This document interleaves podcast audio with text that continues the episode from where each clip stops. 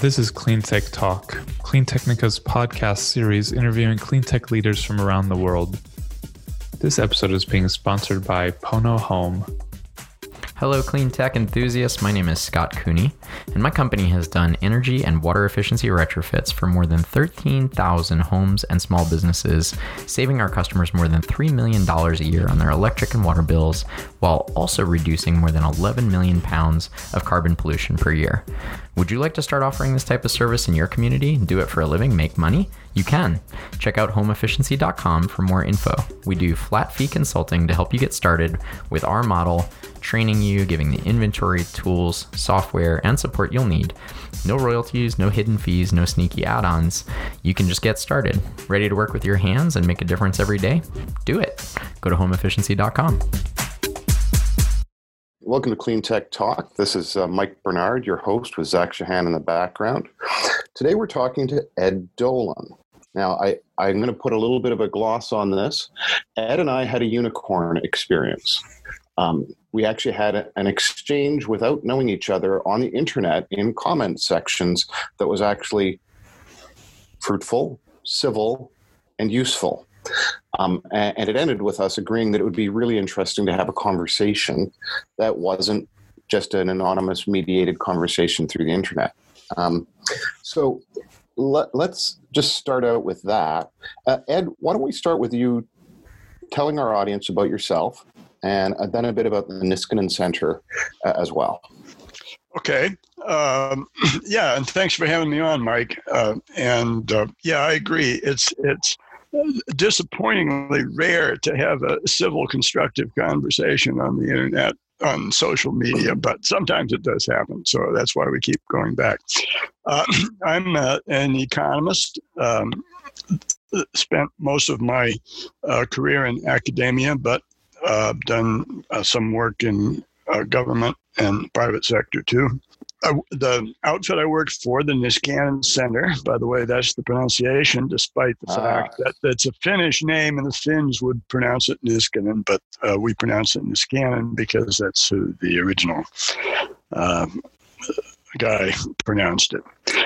But um, so I've been working uh, with Niskanen Center for about three years, and I write uh, commentary on a variety of issues. They include uh, environmental issues because I have uh, long-standing uh, interest in that. Um, way back in the celebration of the very first Earth Day back in 1970, I got inspired to write a book called There Ain't No Such Thing a Free Lunch as a Free Lunch and subtitled as a Libertarian Perspective on Environmental Policy.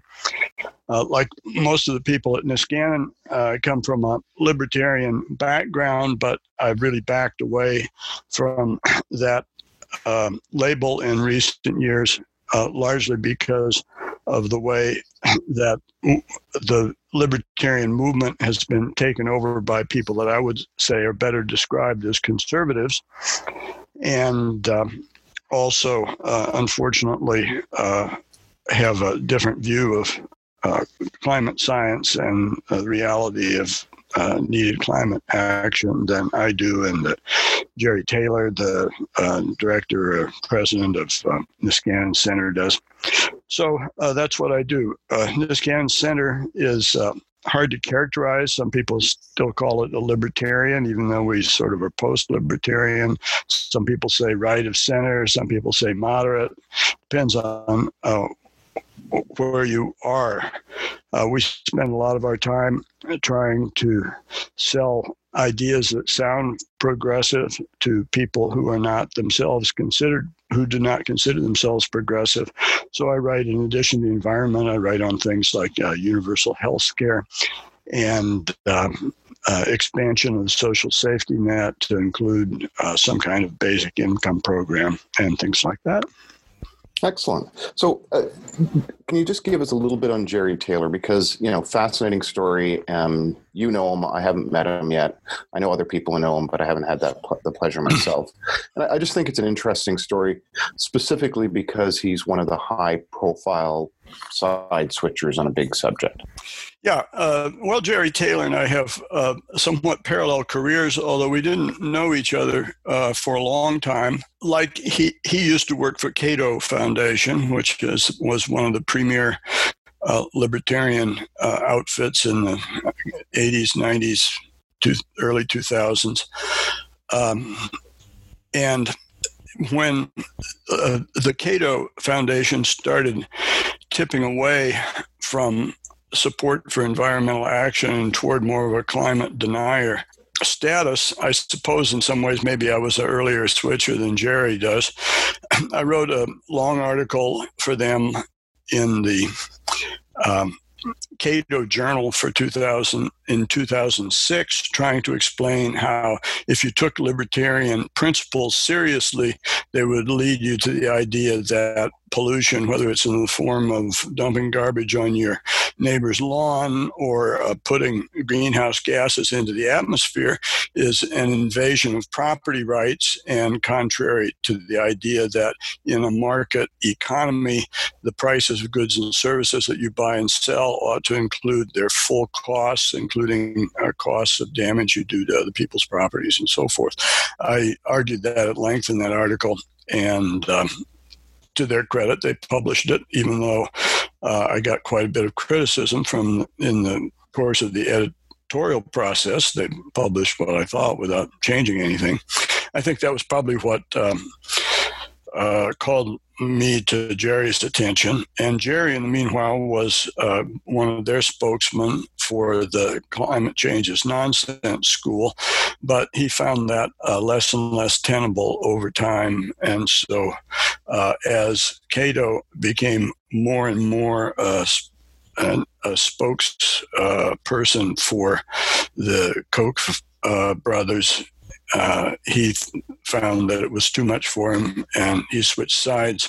Started the Niskanen Center, which he initially himself characterized as a libertarian outfit, but uh, now he's um, um, dropped away from that too. And if you go to the site, one of the uh, essays pinned on the front page is uh, a long essay he wrote on uh, why he doesn't consider himself a libertarian anymore, and in fact, uh, thinks that ideological labels aren't useful.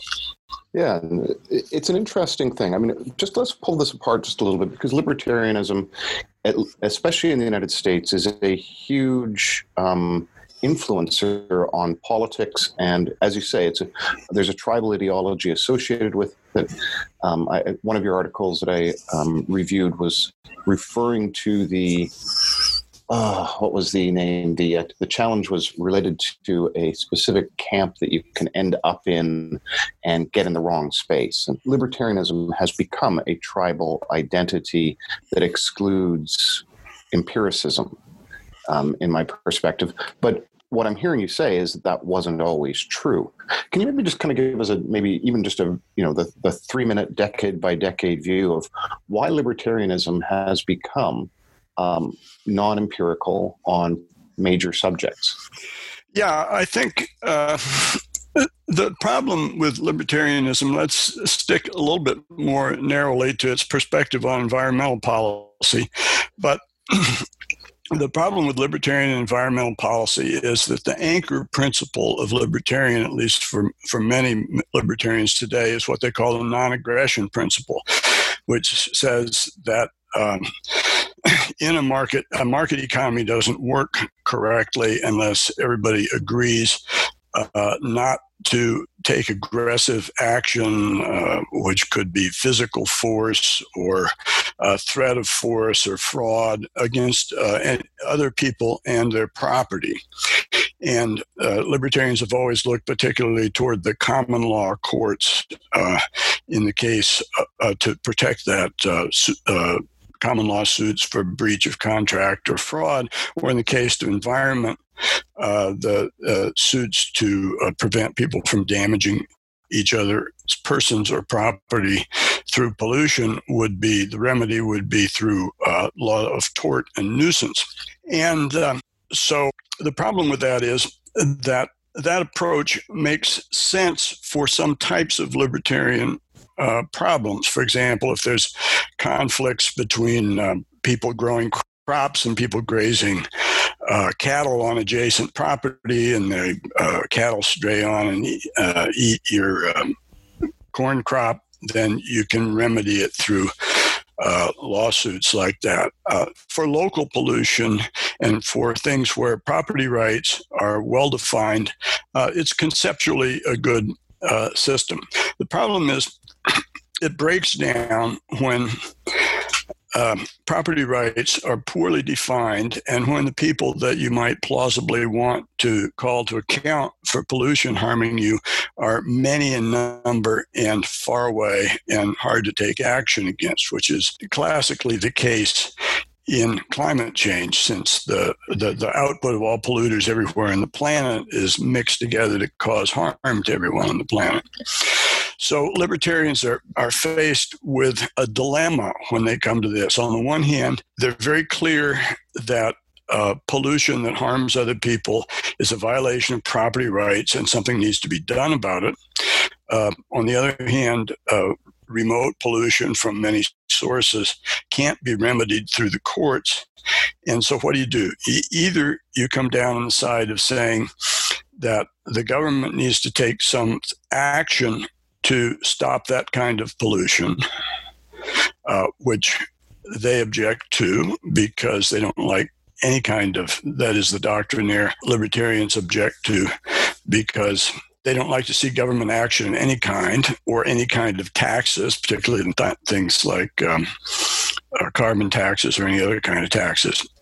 So either you ask the government to take actions and hold your nose at that, or uh, there's an out, and the out is you say, well, there's not really a problem here after all. Carbon dioxide is harmless. We don't have to worry about how to solve the problem of carbon carbon pollution because it doesn't hurt anybody.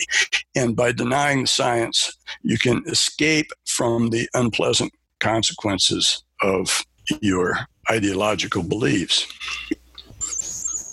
And this uh, I, w- I would characterize this as uh, very strongly following the pattern of uh, secondhand tobacco smoke harm as well, where is also a place where libertarian think tanks and the funders of libertarian think tanks uh, put their oar into the public discourse. Do you want to talk briefly about that to draw the comparisons?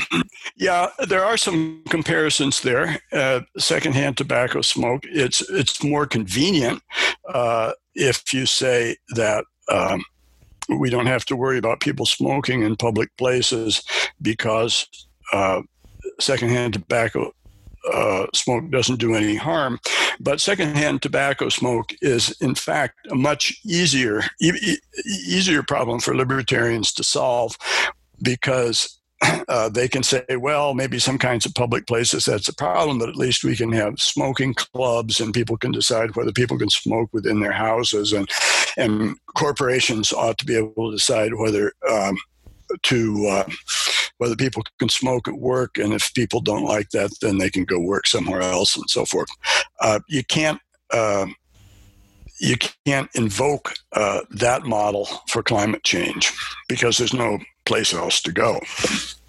Yeah, and certainly I, I, see a strong thread between the um, same organizers, the same funders. You mentioned the Koch brothers, who were um, funding efforts to prevent regulation of, at the time, you know, completely legal industries that were causing significant negative externalities, um, and you know their joint efforts, their overlapping efforts around the promotion of libertarianism, especially the anti-regulation side, and their um, pushing back on science.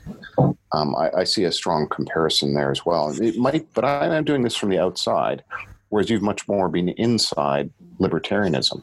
Did you see it as was it as clear from the inside of libertarianism?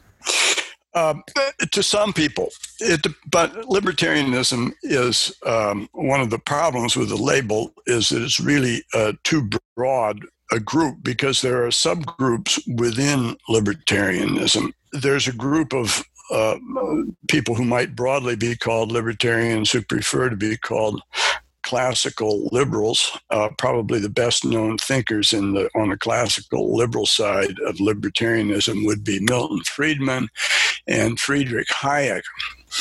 And Milton Friedman and Friedrich Hayek were much more uh, willing to accept the fact that we use markets where they work and although they usually work better than uh, government regulation, there are exceptions. And when we come to exceptions, uh, then uh, we take some kind of government action where the government acts, but it acts through the market mechanism rather than using brute force. So a classical, a classical liberal solution to carbon pollution uh, usually takes the form of recommending carbon tax or some other form of carbon pricing like cap and trade.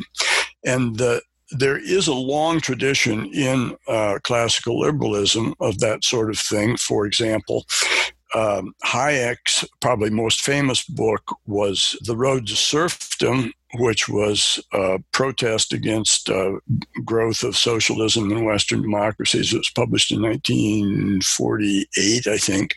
Uh, and in that, he explicitly mentions environmental pollution and a few other problems as places where the market, without some kind of a nudge from government, like uh, some, some way to impose prices where prices don't exist, where that needs. Um, on the other side of the libertarian camp, you have the more, um, a more, I would say, hardline or doctrinaire or uh, narrow form of libertarianism, represented by uh, people like um, uh, Ludwig von Mises and Murray Rothbard, uh, who insist on the, they really are anarcho libertarians. They don't want the government to do anything. Those are the ones that get into trouble with the uh, climate change because since they don't want the government to do anything, even really to exist, uh, yet they would like to say the government can solve all problems. That's where they box themselves into the corner.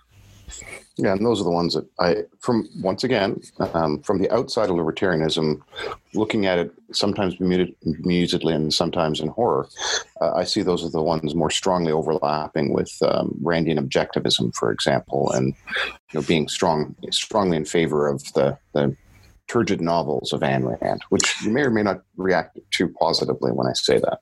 Yeah, that's right. Well, I mean, they're great novels. Nobody can put. you start reading Atlas Shrugged, and you can't put it down. I once had a class. Uh, Atlas Shrugged, if you haven't read it, it, is about I think 750 pages long or something like that. I, I was once teaching a class on comparative economics. And I recommended to my students in a Tuesday class that they should read Atlas Shrugged if they want to understand the libertarian perspective on capitalism. And uh, on Thursday morning, when the class met, one of my students came up to me. She says, "Boy, that was really an interesting book." She said, "I read it cover to cover without stop." Yeah, well, so one of my backgrounds educationally is uh, English literature.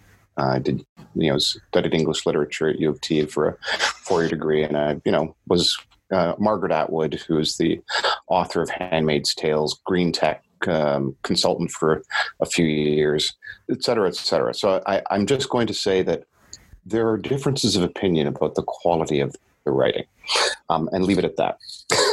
yes, I should say though that you know you just can't ever like all other ideologies. There are splits within splits, and although Ayn Rand is in some way on the same side of the fence as uh, the uh, doctrinaire uh, libertarians you find at Cato, interestingly enough, Murray Rothbard, who is the uh, greatest theoretician of that branch of libertarians, uh, started out in the early 1950s as a disciple of Ayn Rand, going to her uh, inner circle meetings uh, and um, eventually he was, uh, this was a very cult like uh, little group. Eventually he was thrown out of the movement, thrown out of the Randian movement. And the two reasons he was thrown out number one is that he didn't smoke because um, if, if anybody's read uh, uh, read Atlas Shrugged, they know that there's a little syllogism in there that um, tobacco gives pleasure and capitalists uh, make profits by uh, giving uh, people satisfaction through the market, and therefore uh, tobacco is good and everybody should smoke. So he didn't smoke, and that made him an outlier. And the other thing that was just drove him out was the fact that his wife was a churchgoer.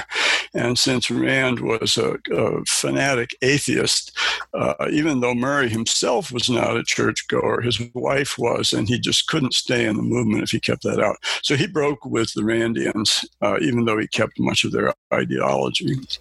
Yeah, certainly. My um, yeah, pulling back just a little bit on the thread. The um, the observation I make right now is that I, I find that anybody who self labels as a libertarian, I, I, can't have a useful conversation with about the vast majority of things. So the Niskanen Center and your shift away from the label, um, you know, and the shift away from the uh, harder core ideology, the explicit choice to not to not identify that way is the rational choice. And you know, the, the corollary to that is, uh, as I've published many times, um, conservatism isn't the problem. A conservative, market-oriented approach, having conservatives at the table to discuss market-oriented, uh, you know, mechanisms not regulatory mechanisms as part of the suite of policy is a necessary part of the discussion and the ongoing discourse to find the right set of solutions for any given problem.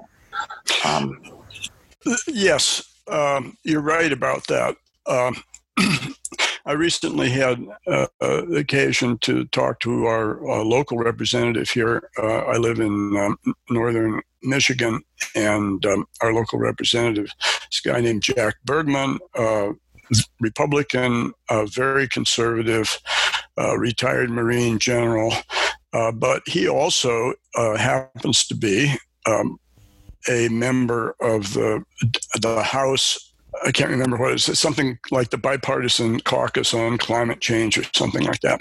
Climate uh, Solutions Caucus, I believe it is. Yeah, Climate Solutions Caucus. That's what it is. So Bergman, uh, conservative as it is, and I probably wouldn't, if I were in Congress, he and I probably wouldn't vote together on more than 10% of the issues. Yeah, he's an example of somebody you can have an intelligent conversation with on uh, climate issues, and he thinks that something needs to be done, and you can discuss what that is. Yeah, and you know, I, am going to go back to what triggered our conversation because I think it's a good time to segue. So, um, I, I, published a piece um, in my uh, TFIE publication um, over on Medium, and basically I said that media coverage of climate change faces a perfect storm, and they, the, the points that I pulled out were that there was a challenge of false balance, the media was weakened, um, the media was subject to disinformation campaigns. Uh, prominent media figures around the world, such as Andrew Bolt in, Australia, and Rex Murphy in Canada, et cetera, were you know uh, suborned and lobbied by the fossil fuel industry so that they became uh, the spokespeople for that industry, whether they originally had an intent to or not. And, and then the rise of infotainment, especially Fox News. Um, and, you know, Ed, you commented um, at length on that on balance, and we'll get to that in a second. You know, but, it, you know, what we ended up with was a, a you know, after our unicorn of an agreement, um, two people actually not um, slandering one another and using ad hominems, but actually having a discussion. We agreed on the following we had uh, points of agreement, and then we had some points of nuance. And I, you know, this discussion is more about the points of nuance. But the areas, areas of agreement: climate change is real, serious, caused by us, requires aggressive action. A carbon tax is a useful policy tool, and balance in journalism and discussions is essential. But then we get into the nuanced discussion of what is balance and how much should we lean on a carbon tax versus other things. And that's kind of where I want to take this to now. Okay. So, so why don't we go talk about the balanced communication piece and your perspective, and then we can have a useful discussion around what we mean, and we can talk about the RPC 8.5 and other discussion points that we got into there. Okay. Yeah. Um, well, I guess uh, you have a different perspective on where the media is because um, I see the media as amplifying the voices of people, but a- amplifying uh, perspectives that make climate change look uh, as bad as they can make it look on the idea that uh, bad headlines will draw readers. And an example of that I sometimes find in even within newspapers of lurid headlines attached to articles that when you read them turn out to be uh, relatively are perfectly reasonable articles.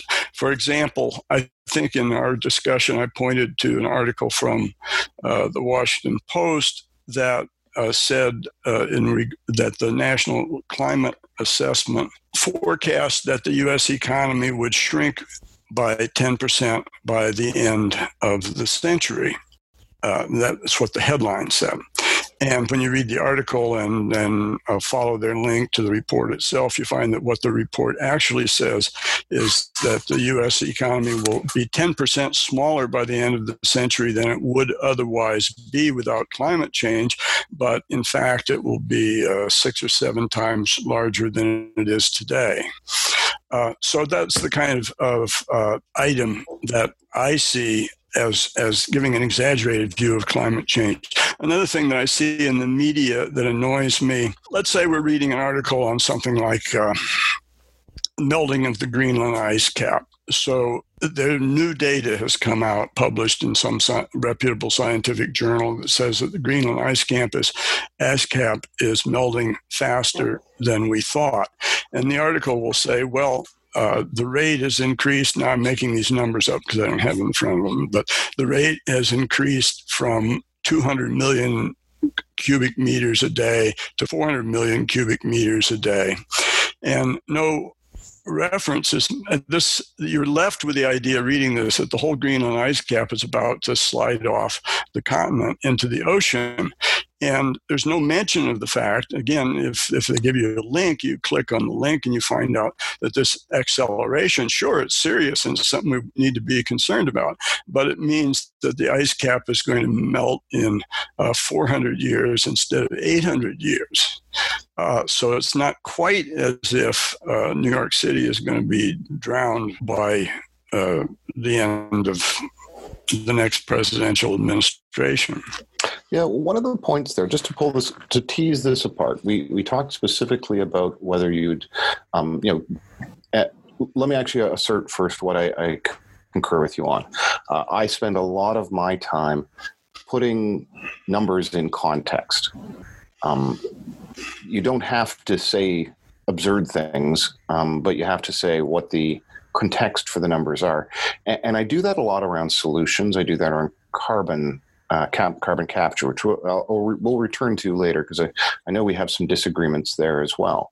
But carbon capture, the um, messaging from carbon capture mechanical solutions makes it sound wonderful, but every solution that's been implemented is four orders of magnitude off the scale of the problem.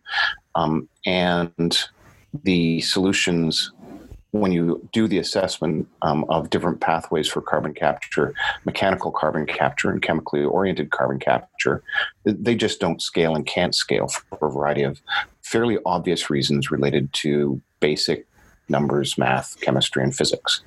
Um, you know, this is not you know PhD level stuff. This is undergraduates can do the math easily, and so can high school students.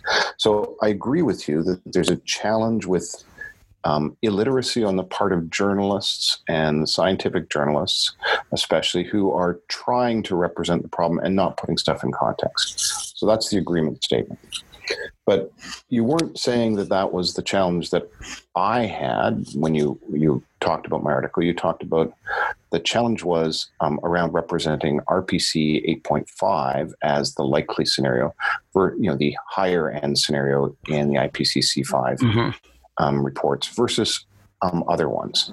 And you know, so just pulling on that thread a little bit more, the Greenland ice cap statement is a clear thing where uh, the science, uh, as, as we discussed briefly in our, our, our, back and forth, the science was clear um, that we were observing accelerated ice cap melting. Um, before IPCC 5 was published. However, there was no explanatory mechanism in the scientific uh, research for why, and so it was not understood to be whether it was an aberration or a symptom that was persistent. And so it was excluded from IPCC 5, which means the RPC 8.5 scenarios for um, oceanic rising um, underrepresent the actuality because the further science and research has found an explanatory mechanism and aligned the actual ice melt that's observed with the scientific understanding. And it is an artifact, uh, a systemic artifact, not an aberration. And, and so, um, for those of us like me who are trying to do balanced communication around climate change and implications, I lean into the RCP 8.5 scenarios and you know, having read all the a lot of the literature on this and talked to climate scientists, I, I, say that's actually a really good thing to lean into. But your concern was that that's perhaps not appropriate, and, it gets to an interesting question, which is less about which one of us is right or wrong, but out of IPCC five, which represents a conservative state point in time for the thing, um, which communication will get the best results? which is, you know, I think we're both in line with getting the best results from communication within that, you know, blue box in my continuum chart. Yes.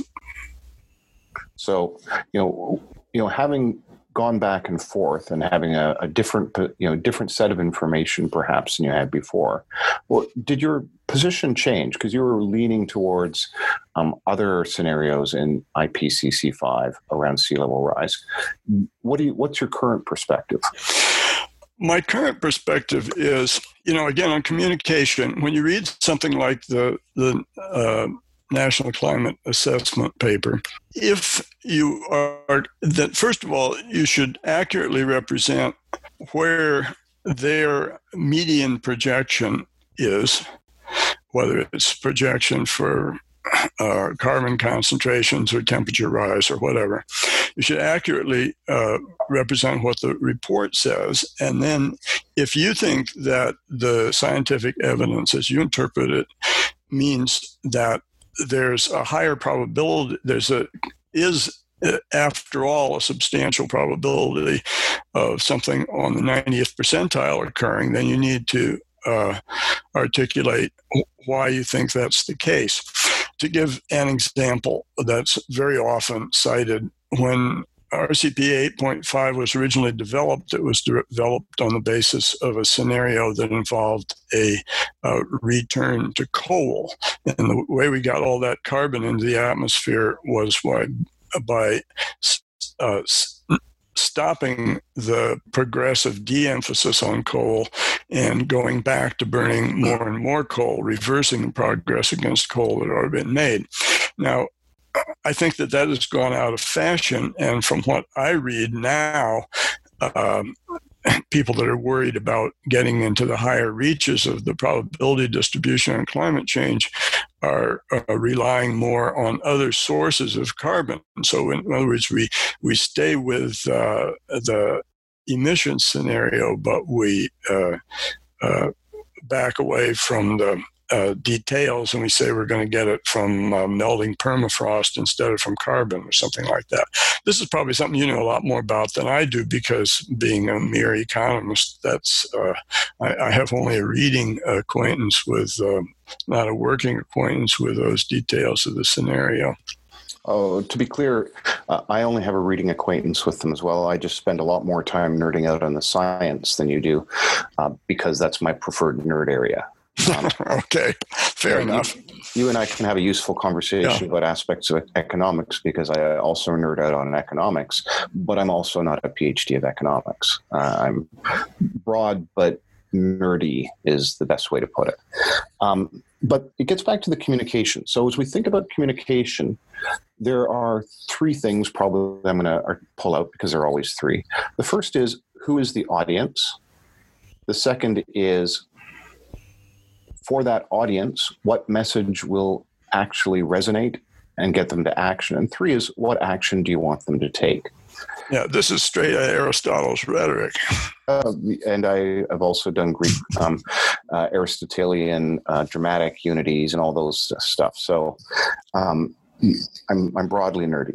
Um, the but it's the same question. Um, who is the audience for the climate communication? In the case of balanced communication in the media, it is the body politic that consumes media, mm-hmm.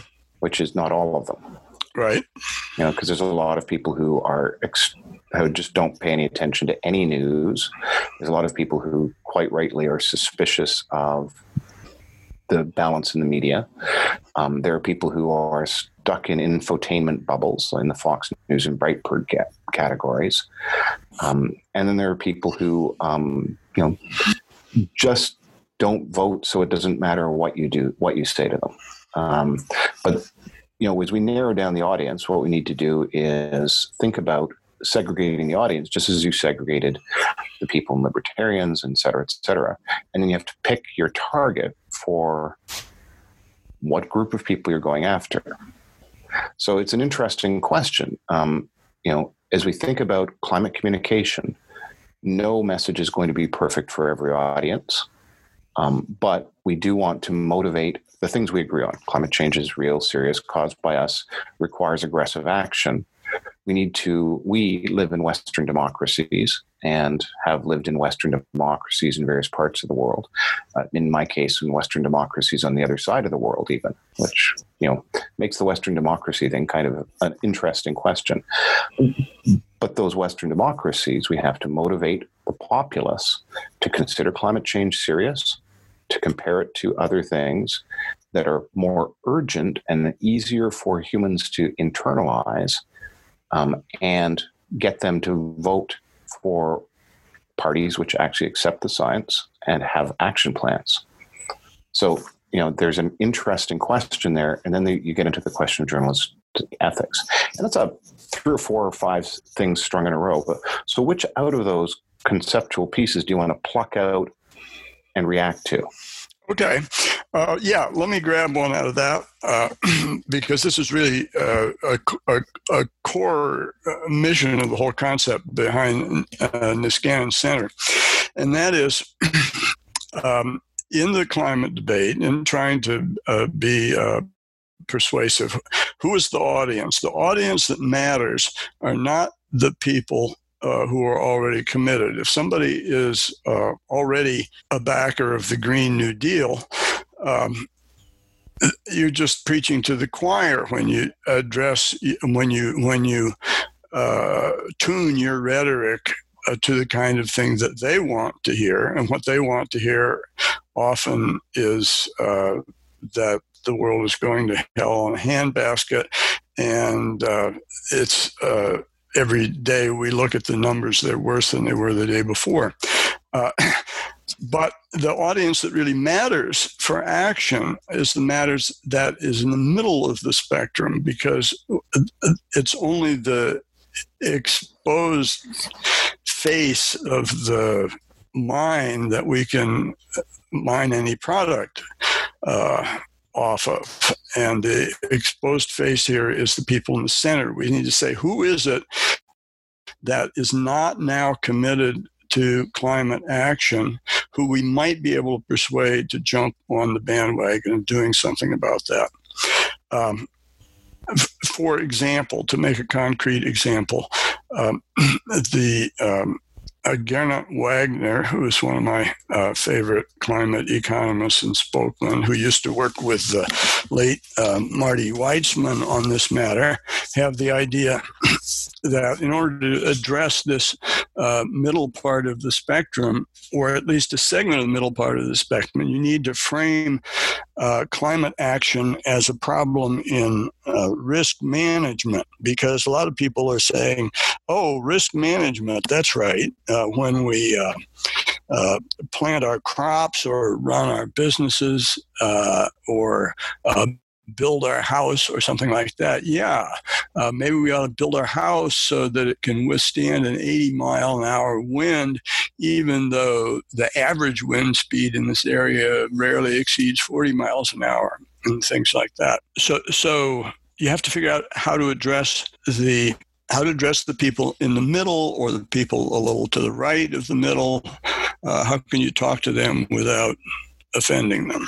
So let, us pull that apart. Let's look at Pew Research Center from you know early 2019. They did uh, they've been doing um, assessments around committed Democratic voters, um, committed Republicans, people who lean Democratic, mostly vote Democratic, people who mostly lean Republican, and the actual people who are independent who go back and forth.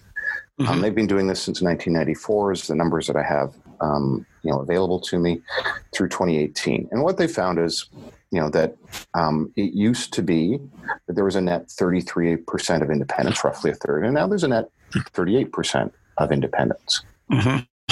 Um, and I'll, I'll, pull out some Monmouth polling on, on this in a little bit because it's important.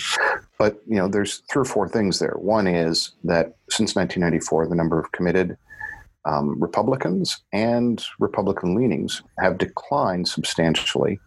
Um, the number of committed Democrats and those who lean Democratic has increased substantially, and the number of independents has shrunk a little bit. So that's statement one is the number of independents, the actual number of independents is low. The second statement is that the balance of the electorate is shifting towards Democratic, um, committed Democratic voters and people who lean Democratic voters. And then the third thing is that is that net 38% of the voters who are independent. So now I switched to Monmouth University polling from late 2018, which found that even 68% of independent voters, people who, you know, by the same language asserted that they were independent, 68% thought that climate change was very serious or serious. Mm-hmm. And so, you know, it, it draws into question what is it we're trying to achieve in communication when 68% of independents, um, never mind Democratic voters, but 68% of independents agree that it's real and it's serious. And the further thing that Monmouth University polling found was that 69% of the U.S. electorate, as polled by Monmouth in their you know every three to four year polling, 69% of all voters wanted the government to take action on the human causes of climate change. And the wording is important because it's human causes. This is not an assertion of all or none human causation because there's a variance and nuances there. But it was 69% wanted the government to take action. So we start to look at this middle, and it starts to look a lot less like a middle that you actually have to be persuasive of, and it's just motivate them to actually vote intelligently for a party that's there. And so, you know, when we talk about risk perception, uh, I think, and now we're going to start talking from Kahneman, that the framing of risk management and the framing that we've allowed to occur in terms of some of these communications and the framing that you've internalized has been laden upon us by people who are asserting that the center is a lot further from the center than it really is. Mm, okay. Uh, but I, am yeah, I, I, I, get that. And, you know, I've seen those numbers too. Um, I, I wouldn't, though, uh, say that when I say I want to go at the people who you can get at or the margin, uh, the the open face of the coal seam or whatever, although that's a bad analogy. But um, you look at these same numbers and you say, okay, that uh, of people who say that they're committed Republicans, 90% uh, are opposed to a carbon tax, let's say. Well, but that means 10% of committed Republicans are favorable to a carbon tax. What if we could get that up to 12%? Then we get another chunk of the voters on our side. And so, what are you going to say when you go out to give a talk to those people, which I sometimes do? Um, and what, what are you going to say to them? You're certainly not going to start off by telling them that the way to get effective action on climate change is first we have to get rid of capitalism because uh, carbon pollution is caused by corporate greed. I mean, they you can't get the words out of your mouth before they've stopped listening to you. Um, is uh, but so, that's an extreme example. It's not an extreme example. Uh, it's an example of. Uh, I mean, if you read uh, every day, articles are public. You, you can find articles uh, in the uh, social media and uh, and other places on that. You have people like the the the backers of the Green New Deal explicitly take that position that um, we got to attack capitalism first. That's the whole democratic socialist platform, uh, which, is Um, very, I would which is very dis- large. I would disagree substantially with that characterization.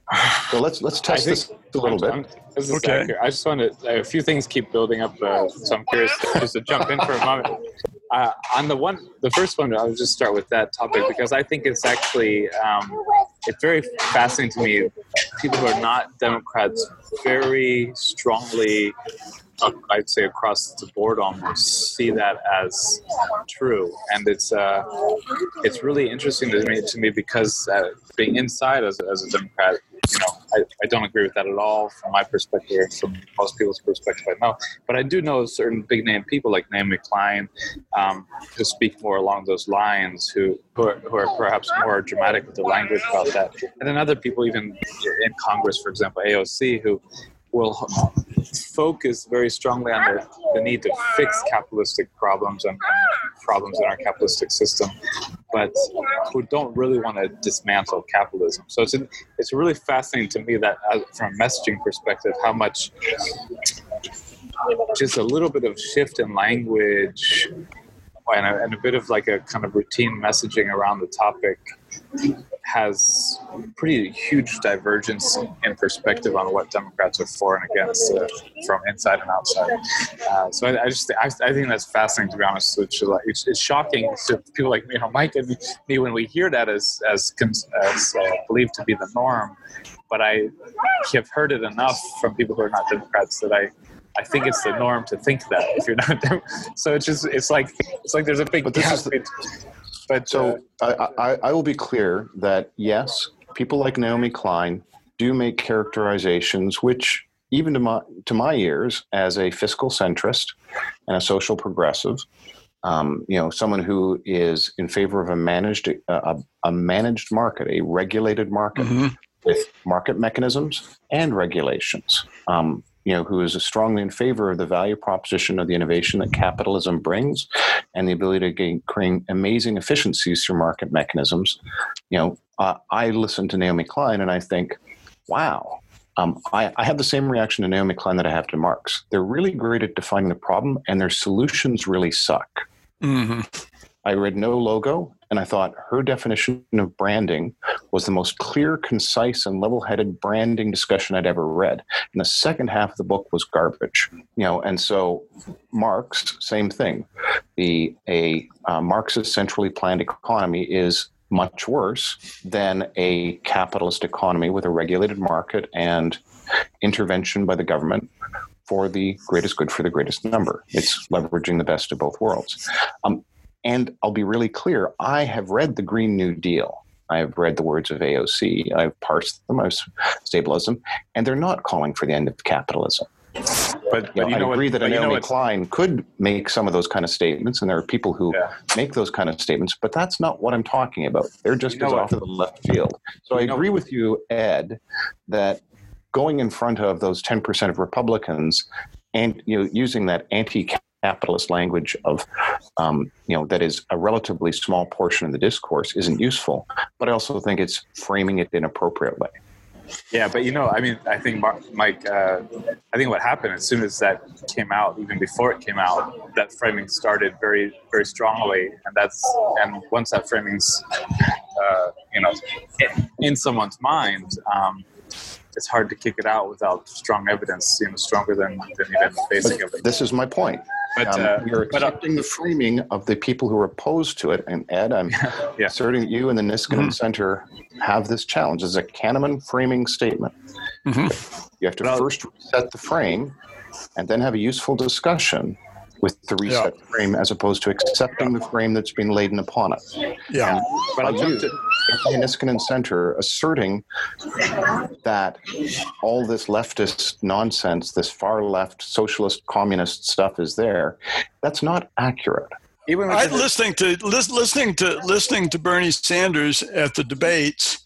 I hear a message that is skeptical about market solutions that views corporations as uh, the enemy that has to be defeated. That our problems are based on too much corporate influence in political life.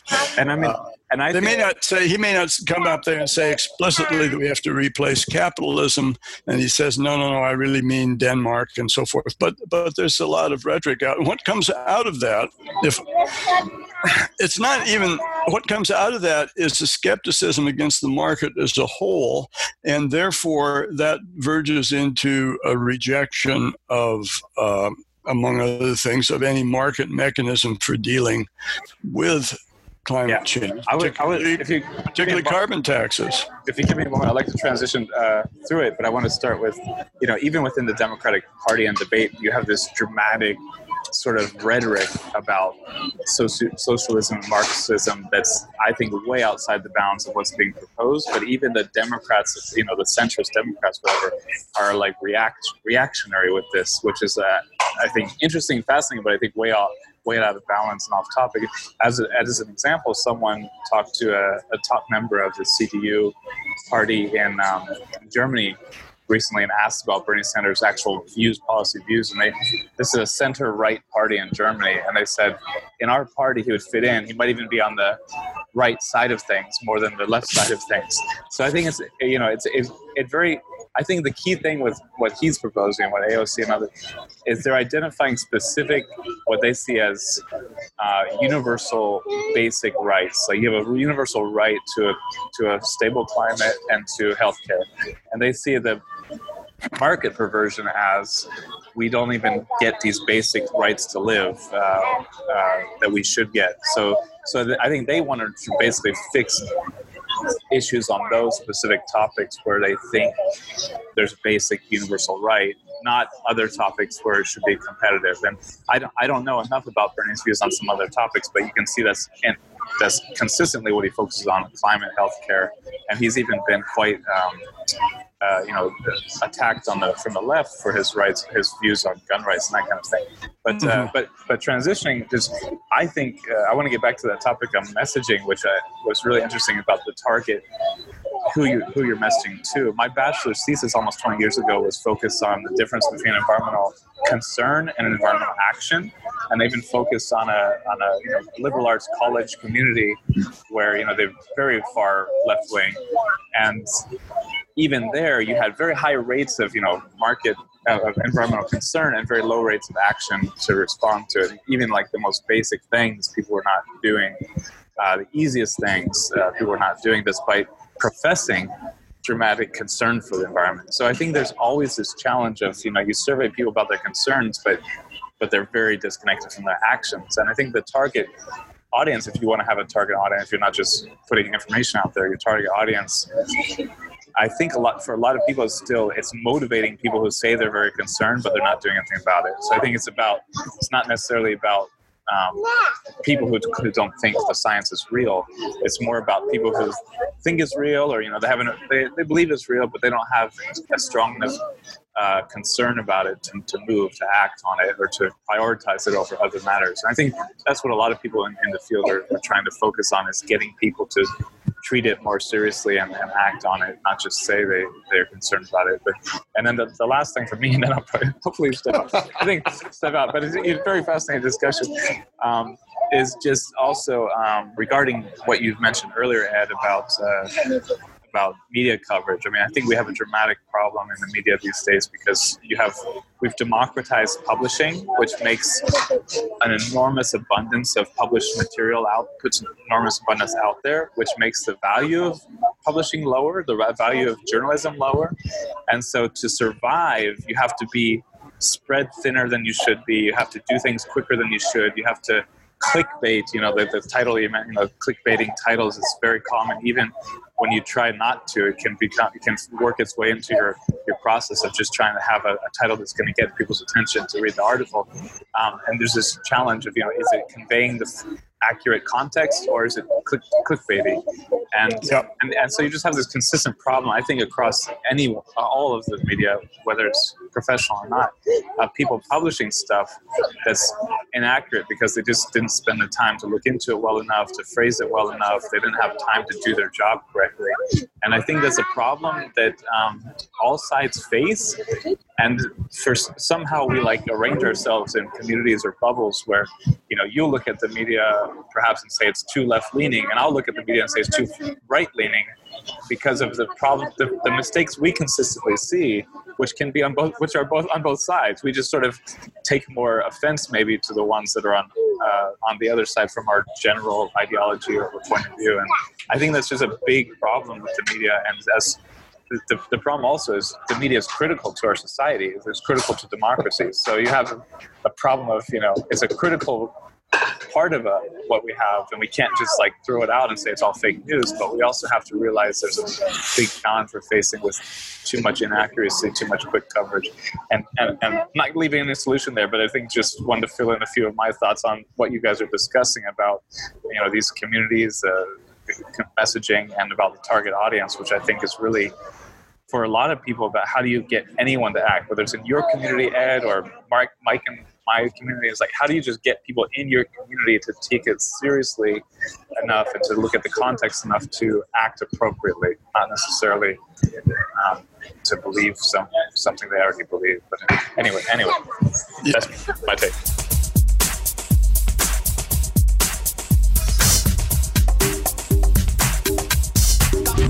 Thank you for listening to Clean Tech Talk. Join us next time to get your electric fix. If you would like to sponsor our podcast, drop us a note. We are looking for more clean tech leaders to highlight on a regular basis as we fund Clean Tech Talk.